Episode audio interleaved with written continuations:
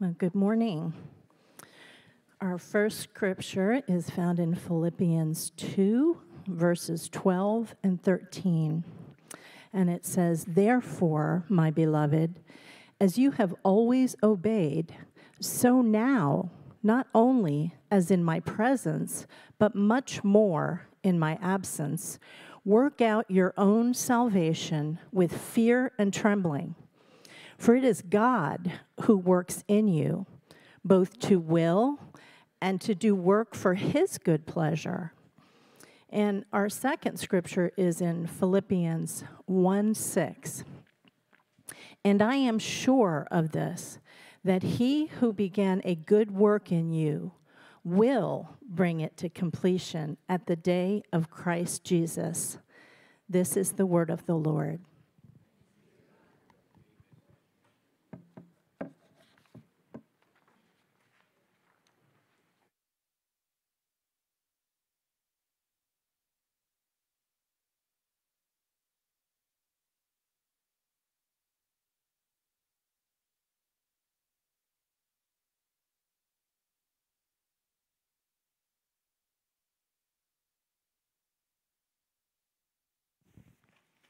Good morning. I'm looking out and I'm seeing a center aisle that's to my left and your right now. It's no longer the center. So that's a little different for me to look out and see. So this group is smaller than this group, which scripturally would mean that, you know, you enter by the narrow gate. just kidding. I can't believe I said that just after communion, of all things when we come together as the body of Christ. It's good to see you. Renee and I were away last weekend. We just took one night. It's amazing what 24 miles and 24 minutes can do to refresh you. Uh, we just wanted to get, get out of town, just went south a little ways and just had a nice evening together. And, uh, and what a blessing as a fellowship to have elders who actually do what the Bible says, and that is to teach the Word of God. And last week we were taught well, weren't we? As uh, Pastor Brenton brought the word. And we, we intentionally here at Vero Bible, about every six weeks, sometimes it's less than that, sometimes a little more, but we try to make it about every six weeks that we allow an elder to teach the Bible on Sunday morning. Uh, because God's blessed us with such wonderful, gifted, uh, and men who love Jesus and who love His Word. So we're thankful. And I'm, I'm just glad to come in off the heels of last week's message and continue in our study.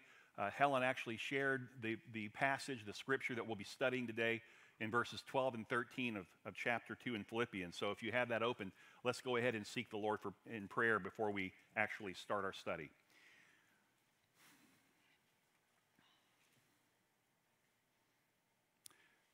Father, I want to thank you for the opportunity and the privilege of standing behind a pulpit.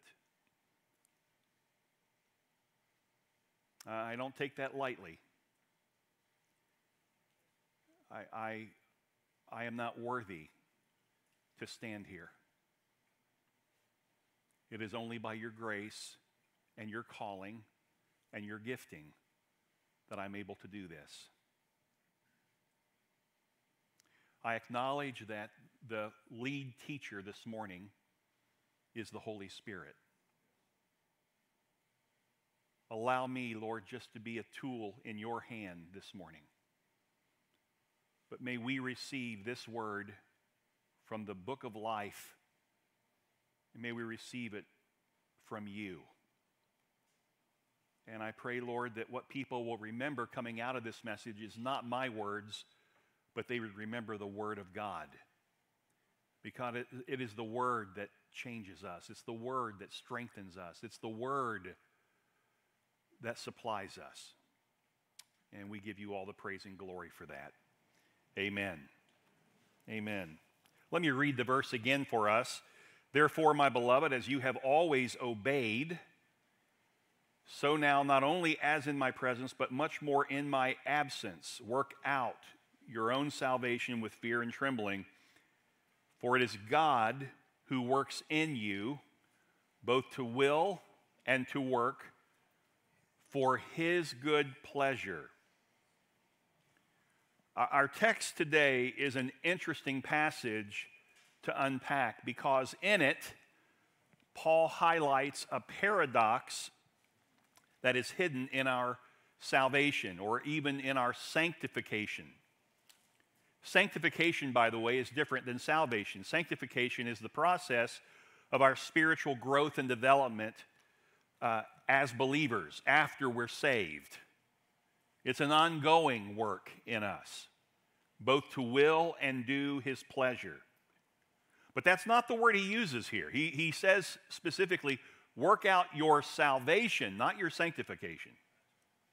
And so we need to address this. This is a paradox. What I'm going to be sharing this morning is going to really stretch us in our thinking and in our understanding of God and salvation, of God and of sanctification. And that's a good thing that the Word of God would sharpen us. Uh, my prayer is that today God will open you up like He's opening me up, like a Thanksgiving turkey, and He is doing a work in me. He is teaching me from His Word. I pray that for you. The question that seems to be hanging over this ver- these two verses is, is this Is our sanctification God's work in us, or is it our work in us? Let me really blow your mind. Is our salvation God's work in us, or is it our work in us? It says, Work out your own salvation with fear and trembling, for it is God who works in you. He seems to be saying both. Is that even possible? Is it God doing the work of sanctification in me, or is it me working it out myself? The answer is yes and yes. I told you gonna, this is going to stretch you a little bit. What we're going to see this morning in this teaching is that our spiritual growth and development sits in the balance of two things man's responsibility and God's empowering. Let me say that again. Our, our, our, spiritual growth and development as believers sits in the balance of man's responsibility and God's empowering. Let me give you, listen, this is not my opinion. This is not my thought, my idea of what this passage means. It irritates me when I hear a Christian say to another Christian, Well, what does that passage mean to you? As if there's a thousand ways and a thousand meanings of the passage. The passage isn't open to our interpretation, our own personal interpretation. The passage has a right exegesis, a right interpretation. It's us, it's upon us to, to understand that and then measure up to it. The passage doesn't come down to fit my life. I must go up and understand what God's saying and what God's doing in that passage. I line up with the Word, the Word doesn't line up with me. So let me give you some scripture because that's really where we have to find uh, the, the defense for what we're studying this morning. So we're going to be turning in Scripture, so please have your thumb ready, your index finger. Turn those pages. Let's hear the angel wings this morning, okay, in the room. And if you have notes, we do have that little Philippians notebook that we provide each week that you can take one and, and write it in. The passages are already there, but you can fill in as God speaks to you by his word. 2 Peter chapter 1, verse 3 and 4. 2 Peter chapter 1, verse 3 and 4. Go ahead and turn, if you will. 2 Peter chapter 1, verse 3 and 4. Peter is addressing Christians. And here's what he says to us believers, okay, we believers. 2 Peter 1 3 and 4. His divine power has granted to us all things that pertain to life and godliness through the knowledge of him who called us to his own glory and excellence, by which he has granted to us his precious and very great promises, so that through them you may become partakers of the divine nature, having escaped from the corruption that is in the world because of sinful desire. I do want to back up on a side note quickly and say to you that, that uh, verse 4, by which he has granted to us, speaking of Christians, his precious and great promises. In this age that we live in, the church age, what God is granting to us is understanding of His Word. He's granting to us the ability to have faith in the Word. He's granting to us to not have to walk by sight, but walk by faith. Yet, in the day that we live, many Christians are still trying to walk by sight. They're still trying, they're looking for signs, they're looking for wonders, they're looking for evidence that they can trust God. But hear me when I say this, and I say it very carefully, and I say it uh, with charity. This is not the age when God is wanting to manifest himself in that way, as much as he is trying to get us to focus on what he's already told us and what he has already done. The Bible is loaded with manifestations of God's presence among his people. Amen? The Bible is filled with experiences and stories of wonders and signs and demons being cast out that Jesus and the apostles did.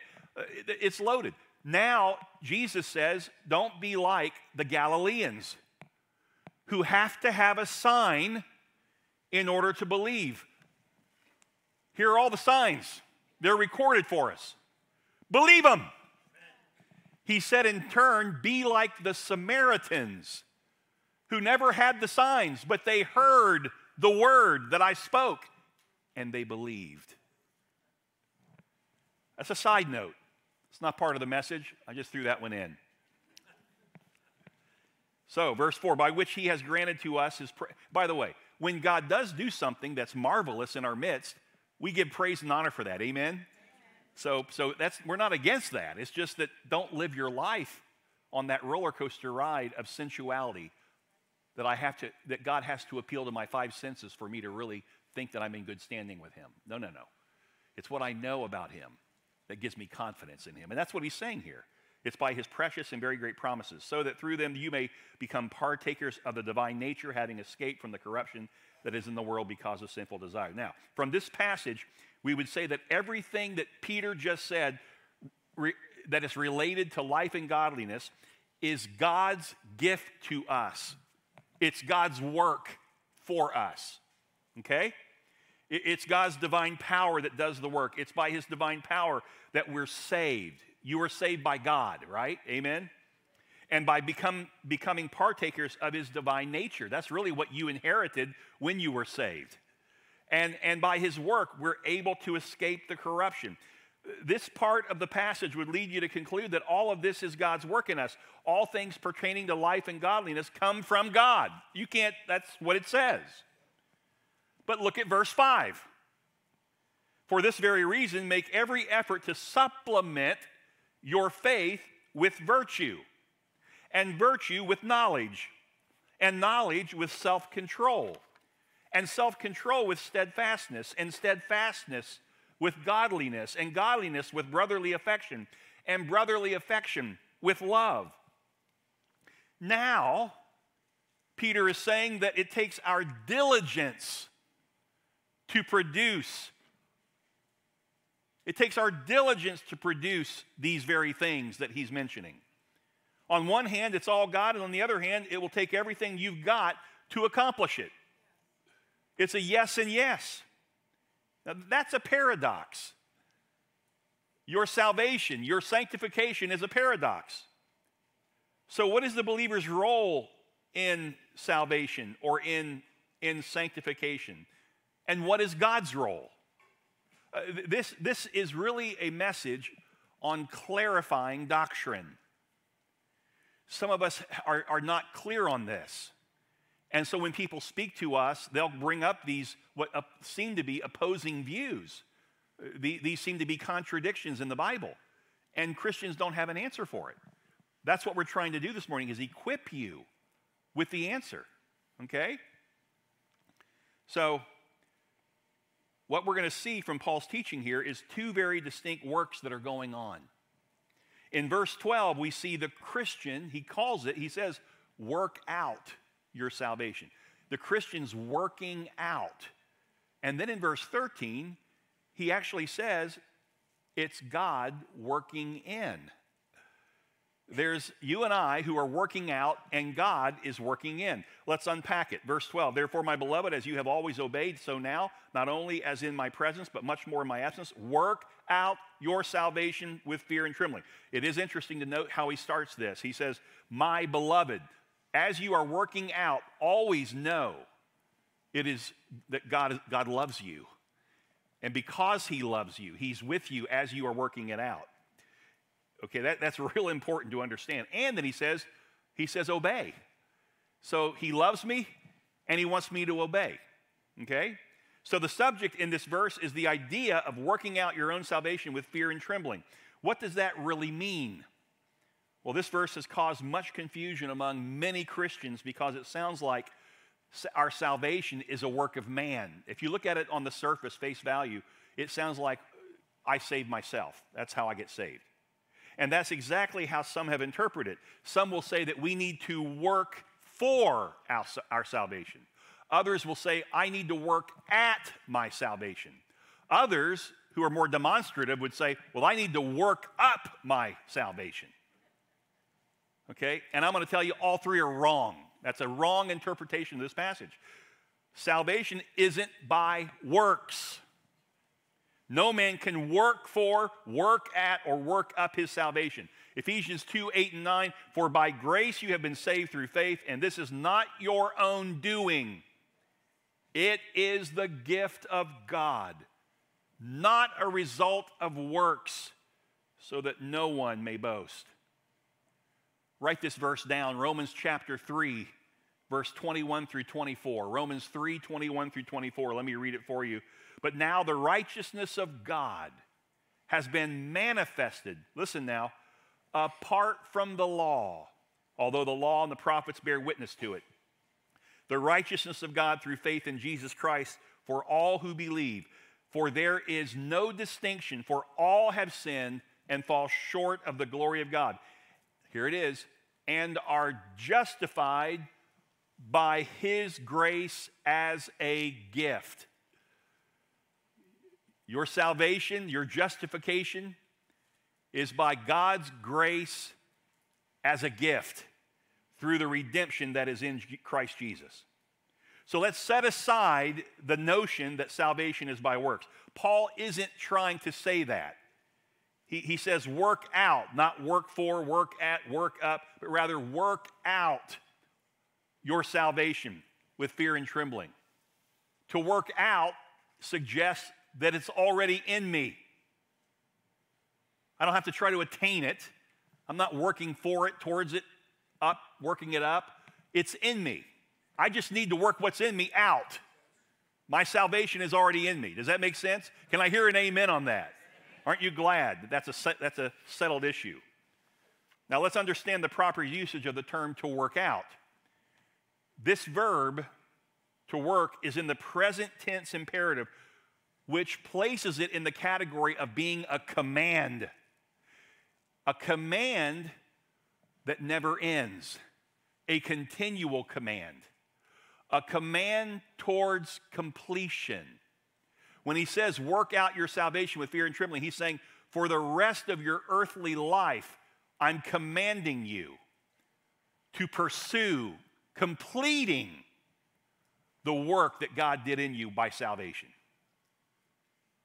This idea that somehow I get saved and now I just sit back on my rear end and do nothing except wait for my turn to go to heaven and have a new body and live with God forever.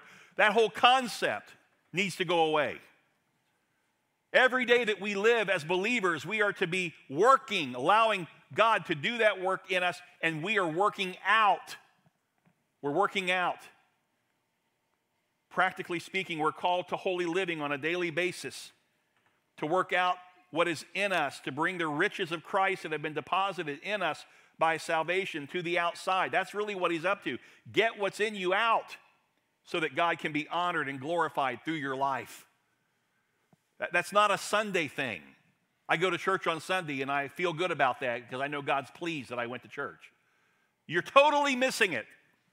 If you're saved every second of every day, God is working in you. You ought to be working out what's in you. Amen? And I, why? Because I want my life to be a visible demonstration that there is glory in God, not in me.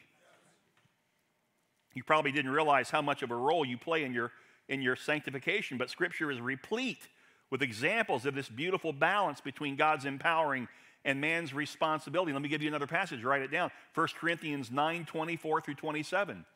1 Corinthians 9 24 through 27. Do, not, do you not know that in a race, this is Paul now, he's describing it here. Do you not know that in a race all the runners run, but only one receives the prize? So run that you may obtain the prize. Every athlete exercises self control in all things. They do it to receive a perishable wreath, but we receive an imperishable crown. Amen? So I do not run aimlessly through life as a Christian, just kind of scooting along, doing whatever, and letting things happen the way it happens, and living the life that I want to live the way I want to live it, knowing I'm eternally secure. No, no, no, no. I do not run aimlessly. I do not box as one beating the air. But I discipline my body and keep it under control, lest after preaching to others, I myself should be disqualified. Paul's not saying that only if I preach well and, and pursue and work hard will I be saved. He's saying that those who are truly saved will preach well and work hard to, uh, in their salvation. They'll work out what God put in them. Amen? So, Paul likens your spiritual growth to a boxer preparing to win a fight or a runner who clearly has his sights set on the prize of winning the race. Both require discipline and effort all the time. An Olympic runner doesn't just start running the year before the Olympics. Hey, I think I'll start training now. For four years, they're training. To be at your best, to win a championship, to win a gold medal, whatever the thing is, you have to constantly be thinking and training. Paul is taking that, on, that idea, that concept, and putting it in the Christian life. And he's saying, Your salvation is not for you to sit back, take life easy, eat, drink, and be merry. Your Christian life is now that you're saved, is working out every day what is going to be beautiful in the eyes of God. That I become a, a witness for Jesus, that I people see me and they don't really see me, they see God in me. Then in 2 Timothy chapter 4, verse 7 and 8, 2 Timothy 4, 7 and 8, Paul said, I have fought the good fight. I have finished the race. I have kept the faith. He fought a fight throughout his life. He finished the race that he ran his whole life. I have kept the faith. Henceforth, there is laid up for me the crown of righteousness, which the Lord, the righteous judge, will award to me on that day. And not only to me, but also to all who have loved his appearing.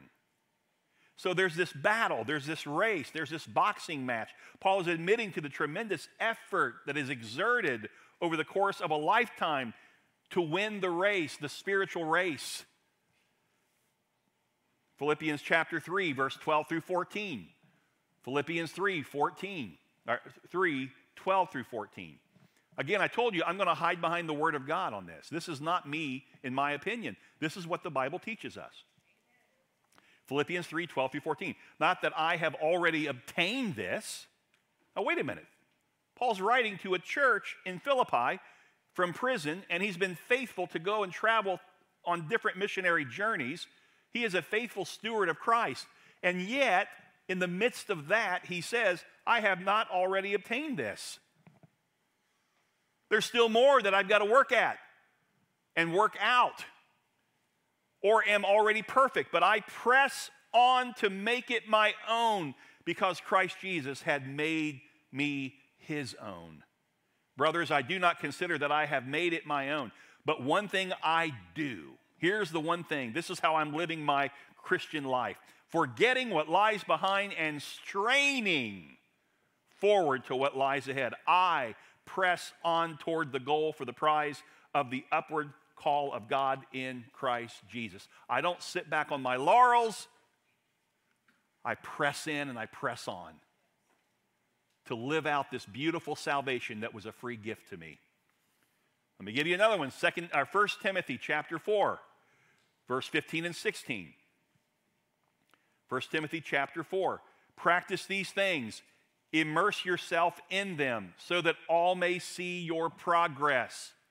You get a sense that Paul is saying that as a believer, there's a work in front of us to be done every day. There's no time for Christians to slack up.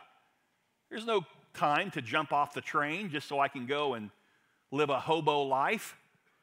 No, God's called me to stay with him in this. 1 Timothy 6:12, fight the good fight of the faith. Take hold of the eternal listen, take hold of the eternal life to which you were called. Take hold of the eternal life to which you were called and about which you made the good confession in the presence of many witnesses. See, the believer's salvation needs to be viewed in three different ways. I want you to see salvation a little differently this morning. I'm not changing salvation. I'm not trying to come up with something new. This isn't new. This is just Bible, okay? Okay, first there's your past salvation, there's your present salvation, and there's your, your, your future salvation. We're just, we're just putting it in category. We're getting a different concept of it. In the past, you were saved. That means it's done, right? You became a Christian. It was a moment in time when you were taken out of darkness and you were placed in the marvelous light of Christ. You literally left the kingdom of darkness and entered the kingdom of God's own Son. Hallelujah. You passed from death to life. You went from sin to righteousness. You went from being by nature a child of wrath to being a child of God. Wow. You were saved. You became a new creation, a creation, a new creature. But there's not just the past salvation. There's looking at salvation in the present. In the present, where you're living right now. Listen, you're being saved right now. Let me explain. We're in an ongoing process of being saved. God continues. We just did it this morning with communion. Brenton set it up beautifully. Why do we confess our sin? Because we still sin. And it brings us to a point of repentance over our sinfulness. Wait, I've already saved. Past tense. Yeah, that's right. But I'm still working. I'm still confessing. God continues to cleanse us from all sin. It isn't just a past action with future implications in heaven, it's an ongoing work of God in me every day. This is the keeping power of God that is working in each of us that are saved. You should be thankful for the present salvation that you're working through. Amen? That God's doing. And then, thirdly, there's the, the, the future salvation. It hasn't happened yet. You say, wait a minute, yeah, no, yeah, I'm saved already. It happened already happened. No, no, not all of it. Not all of it. Your future salvation is where you are awaiting the redemption of your body in heaven. Hallelujah. You are going to be, listen, you're going to receive a body that's not made with hands, but is eternal in the heavens. Glorified. That hasn't happened yet. So there's a past uh, salvation, there's a present salvation, and there's a future salvation. Now that I've totally messed up your understanding of salvation, but I thought I was eternally secure. You are. The Bible teaches eternal security, but it also teaches the responsibility of the perseverance of the saints. Here's a question that we should ponder this morning. When you were saved, was it God or was it you? You want the right answer according to Scripture? It was all God, and it was your full surrender. Without full surrender, there is no salvation because you have not met Jesus' terms of peace. Jesus said, If a man will not pick up his cross and follow after me, he is not worthy of me. You got to sell out. You got to say, I'm done. I am nothing. I'm a spiritual dead man apart from Christ, and only God can do that work in me, and I surrender to that work. Does that make sense? My guarantee of eternal life is based upon all of God's power securing me and all of my perseverance energized by the Spirit of God within me to move towards the great day of the Lord's return. So you have two things happening at the same time. And this is why Paul told young Timothy take hold of the eternal life to which you were called. Salvation demands turning from sin and embracing the Lord Jesus Christ. You're not saved if you haven't repented. Bottom line. You confess sin, I repent. Godly sorrow leads to repentance, and repent, at true repentance leads to the fruit of repentance. Salvation demands an act of the human will in which the sinner repents and places faith in, per, in the person and in the work of Jesus Christ. And yet, it is all of God who chose him before the foundation of the world and effected that salvation through sovereign grace.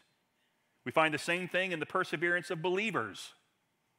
We are eternally secure because we are held with Christ in the hand of God, because God has so designed that it happened this way. Therefore, nobody can bring an accusation against you. God has secured you. I'm glad for that, aren't you? When, especially when the scripture says that the devil goes before, the Satan goes before God every day trying to, trying to accuse me. He's the accuser of the brethren, the Bible says. But God doesn't, God doesn't receive it. Thank you, Lord. God will not hear it. He, he won't he will not condemn his elect. It is God who justifies. It is Christ who stands for us. And even though it's all God in terms of our security, it is all us in terms of our perseverance. That's why the scripture says that those who endure to the end will be saved. He's not saying that your endurance is what saves you in the end. He's saying that those who are saved endure. They never let up. I am white hot on white hot fire for Christ today like I was when I got saved. I saw that in an older preacher. He was in his mid 70s preaching of all places in New York City downtown. Times Square Church, David Wilkerson. Rini and I went to a service on a Tuesday night. Remember that, Rini? We went to the church on Sunday afternoon. We stopped by because we were there for the few days. And we stopped by, and there was a guy out front washing the windows on the front of the building. It's an old repertoire theater, okay? It's Broadway. They, they had a Broadway theater that they were meeting in. And I said to the man, Hey, uh, you got a Tuesday service. Is David going to be preaching? You know what he said to me? I love this. This is spiritual maturity. He said, We don't know who's going to be preaching from, from service to service. We're not here for the man, we're here for the word. Woo! And he's the window dresser. Well, that's the right church right there now. We showed up on Tuesday night, got there kind of early, thinking, man, we're going to get a good seat. Look at this. And hardly anybody was in there we started walking down towards the front, and I noticed on every single chair, and there's they're the, the, the theater chairs, you know, they fold up and like, on every chair is a Bible or a, or a, or a um, like a coat or a sweater or something. I'm thinking, what in the world? Well, these people are off praying somewhere. So we sit back towards the back. And that, that service starts up, and man, you, things jam Tuesday night, jam packed. And I didn't know if David Wilkerson was going to preach or not. I, by that point, man, I was just, I was with the Lord. And sure enough, David Wilkerson's there. He gets up and he starts his message. He goes into the text and he is tearing this thing up. This is a mid 70 year old guy. He had a fire in his belly like a 30 year old man. I sat there, and I'm not kidding you. I, this, this thought hit me, and I said to the Lord, Father, allow me to be that kind of a Christian. Let me be that kind of a pastor who every day works out his salvation with fear and trembling, who never lets up, who stays faithful to the word, stays faithful to believe you and trust you and to let you shine through me and out of me. I was so moved in my heart when I saw that. Well, that's what, that's what Paul is talking about here. In fact, the Bible says that if we are not faithful to continue to the end, we shall not inherit eternal life. It takes all of us and all of God, and therein is the divine paradox because it repeats many times over many different ways. Listen, Jesus said this Matthew 24 13. Jesus, Matthew 24 13. But the one who endures to the end will be saved. So when we come to this matter of sanctification or spiritual life and development and growth and maturity, we shouldn't be surprised to learn that it requires all of us and all of Him to do it. let's look at another passage where we see this wonderful balance between empowering, God's empowering, and man's responsibility. 1 Corinthians 15, 1 Corinthians 15, 10, and 11. But by the grace of God, I am, this is Paul now. By the grace of God, I am what I am, and his grace toward me was not in vain. Paul is speaking spiritually here. He's not only speaking about his salvation, but his spiritual development. He's saying, By the grace of God, I am what I am at this moment as a Christian, as a teacher of God's truth, as an apostle of Christ. I am what I am by God's grace. And, and God's grace didn't prove useless. God has made me what I am, Paul says. It's all God's work. That's really what he's saying here. Yet, Verse 10, the latter part of the verse. On the contrary, I worked harder than any of them. Who are the who is the them? The other apostles. He lived longer than most of them. He went farther in terms of his missionary journey than all of them. The only one that outlived him was John. He says, On the contrary, I worked harder than any of them, though it was not I, but the grace of God that is with me. In other words, Paul's saying that he, he is what he is because God made him what he is, but then he is what he is because he worked harder at it than anybody else. Here's this balance. And then he sums it all up by going back to where he started, the last part of the verse. Though it was not I, but the grace of God that is with me. He's saying, I have reached the level of spiritual development that I have, that I have because of God because of God's work in me. It all is because of Him. I love that. Uh, look at one more. You're saying, man, you just, this is the Bible. We are here to study the Bible, right? You're not here to hear me get up and give you a Hallmark story, some cute little story that makes you feel warm and fuzzy. Go out of here thinking, oh, I just love my church. I just love my pastor. He's so funny. He's so, oh, I just love his stories. They just warm my heart. We will have none of that here. We are here for the truth of God's word. And there are times where God allows us to get a good laugh, you know, or let us have a little warm fuzzy, but it's going to come because it's his work, not ours. Galatians 2:20 I have been crucified with Christ. It is no longer I who live, but Christ who lives in me. So to have been crucified with Christ means one thing. You're dead.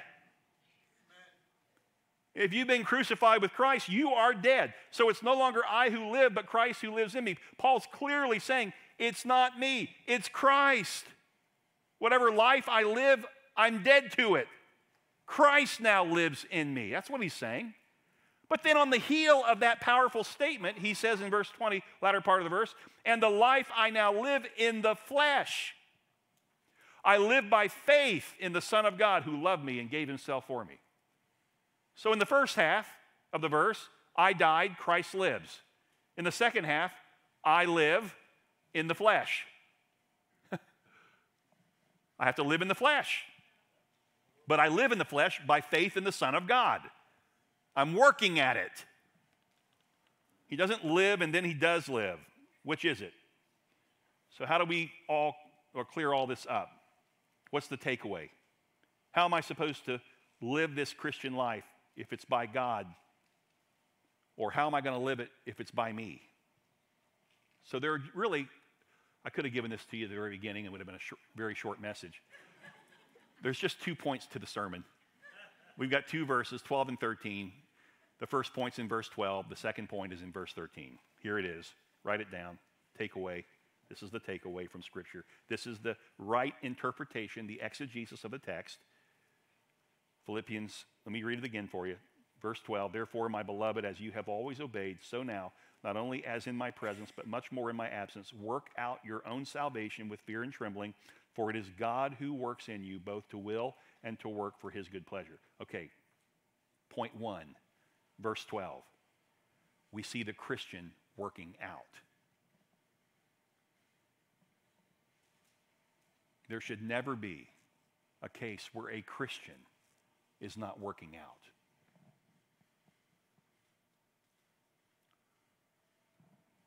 Let that seep in.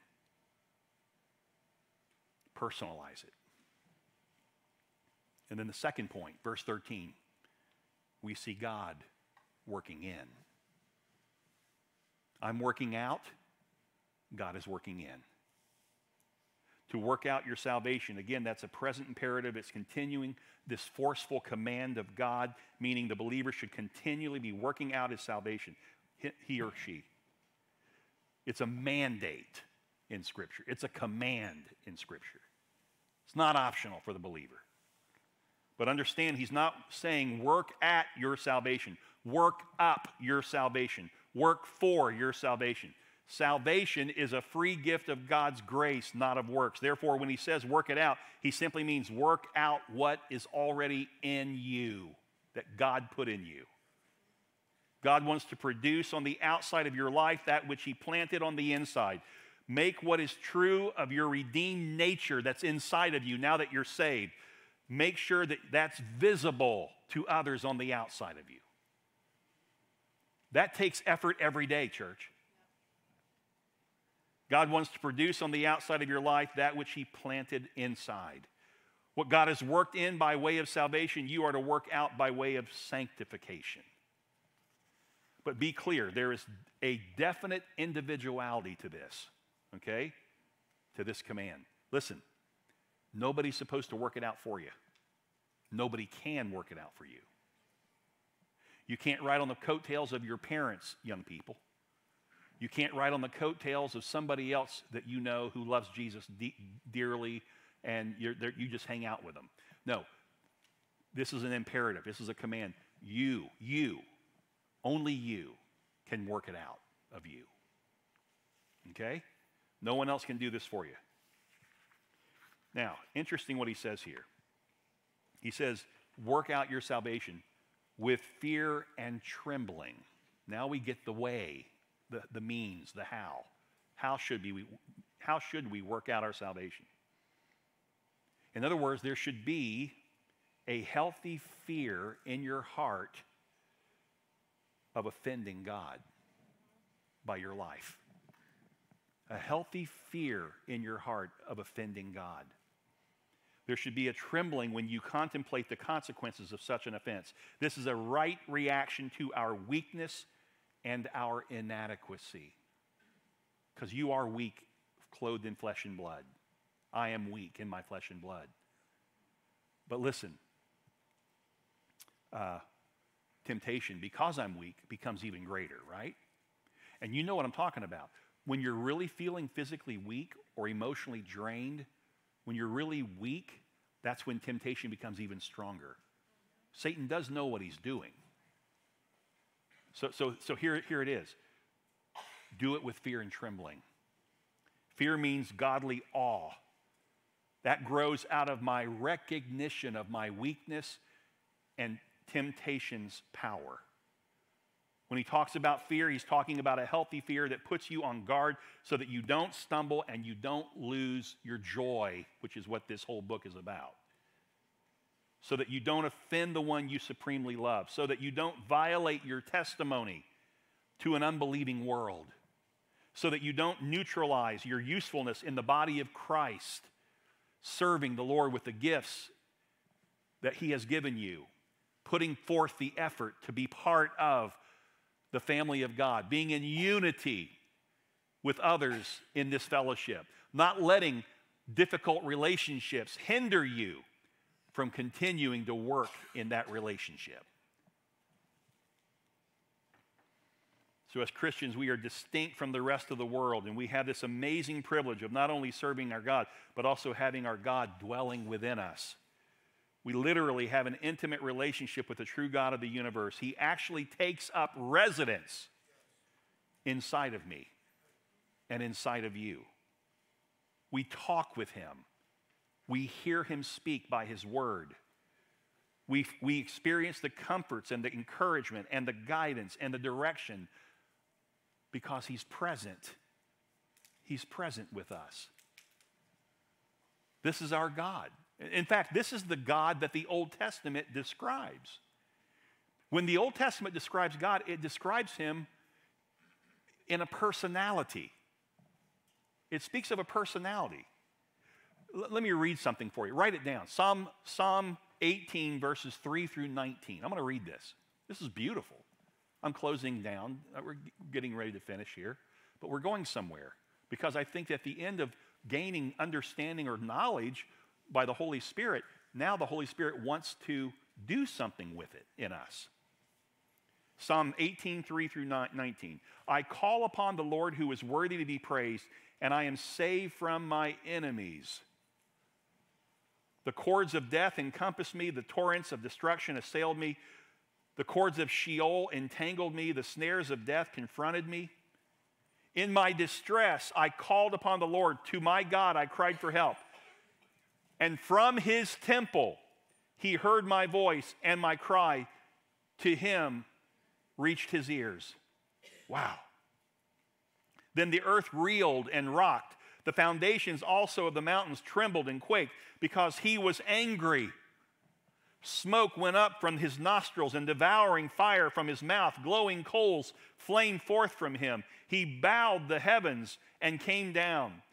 Thick darkness was under his feet. He rode on a cherub and flew. He came swiftly on the wings of the wind. He made darkness his covering, his canopy around him, thick clouds dark with water. Out of the brightness before him, hailstones and coals of fire broke through his clouds.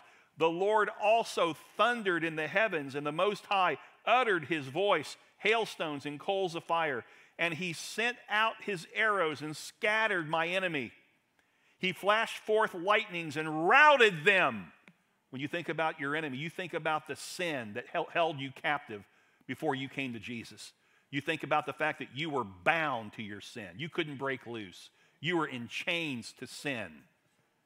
Then the channels of the sea were seen, and the foundations of the world were laid bare at your rebuke, O Lord, at the blast of the breath of your nostrils. He sent from on high, He took me, He drew me out of many waters. He rescued me from my strong enemy and from those who hated me, for they were too mighty for me. They confronted me in the day of my calamity, but the Lord was my support. He brought me out into a broad place. He rescued me. Here it is. Remember, Paul started verse 12 Beloved, you're loved of God. Listen, He rescued me because He delighted in me. God is personal, and He has an abiding relationship with you. And we experience the fullness of it every single day if we open our spiritual eyes and look. The truth is, if He hasn't worked in us, you would be unable to do any working out.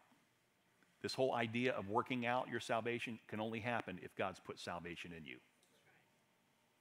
All of the effort of verse 12 would be useless if it were not for verse 13. So it's important that we see this wonderful balance found in Scripture in the life of sanctification that we live. I am working out, and God is working in. You're not alone as you're working out. He's not only with you, He's in you by the Holy Spirit. Amen? But He's not going to do that work for you. He already did His work, He saved you. That's why the scripture says, humble yourself in the sight of the Lord. And in due season, He will lift you up. Humble yourself. That's why the scripture says, come boldly before the throne of grace and receive help in your time of need. If you don't come forward, you're not going to get it. There's a work I'm working out. This is the glory of the Christian life that God calls us to obey because He loves us.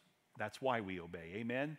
Don't do obedience for any other reason than the fact that you know how much God loves you. I just read from Psalm 18. If that doesn't tell you how much God loves you, I don't know what will.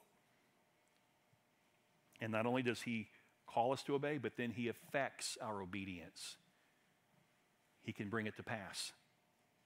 God calls us to holiness, and then He affects that holiness in us. He calls us to serve, and then He affects that service with gifts and energy and passion. Uh, you know, today, you know, we have all the ministries, and I do pray, please don't walk by the tables when you leave. Stop and look at the tables. And not just take a look and observe, but Lord, is there something that I, you're calling me to be part of Where do you sense as you walk by those tables and you notice the types of ministries that are going on? It can be a ministry where you are actually ministering to others, serving them in some way, or it could be a ministry where you're just carrying out a, a responsibility, a duty that's needed. We have, a, we have uh, uh, two men, listen to this. We've got two men who every single Sunday, one or the other, comes early and sets up signage on 66 and on 58th, and then in front of both entrances to the school and then they hang the signs at the gates. Every single Sunday, two men.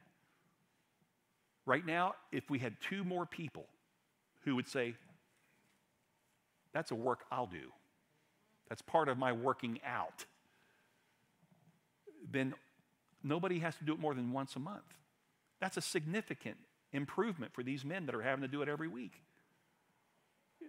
That, that's just one example. I mean, ushering, greeting, getting involved in ministry, working out by attending a Bible study. I was so excited to hear that the Bible study that the ladies just started is just it's going great. And the men's ministry going great. And there's new ministries that are going to be coming on the scene. I'm telling you, it's exciting. You got to be part of it. And not just participating by sitting in a chair, but how can I use my service for the Lord? Your spiritual growth demands that, that you are all in, but it also demands that God is in you. You can't do these things if God's not in you. You have to be saved.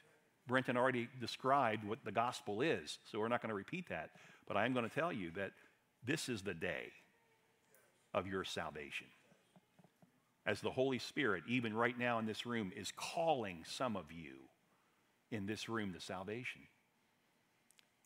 The best thing you can do is not resist, but completely surrender to the work of God's free gift in your life, salvation. Recognize your sinful state. Confess your sin. Repent. Think differently. Turn and go a, new direction. Live a different life.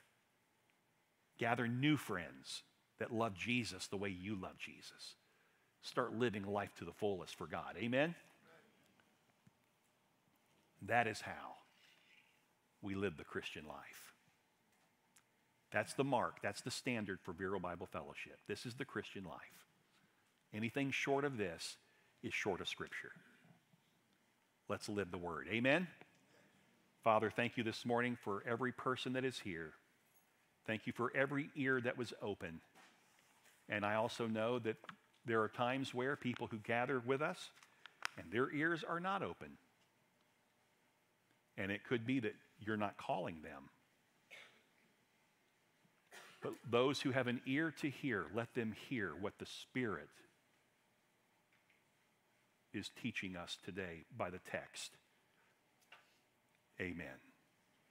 I want to invite the prayer partners and also the elders that are present to come forward and stand across the front. If you have a prayer need, come and meet with one of them. They'll lift your need up. But also, if you today receive Jesus as your Savior by grace through faith, come up and just tell them that. Man, we just want to celebrate the good news that you are now a child of God. Celebrate that now heaven is rejoicing over your repentant heart.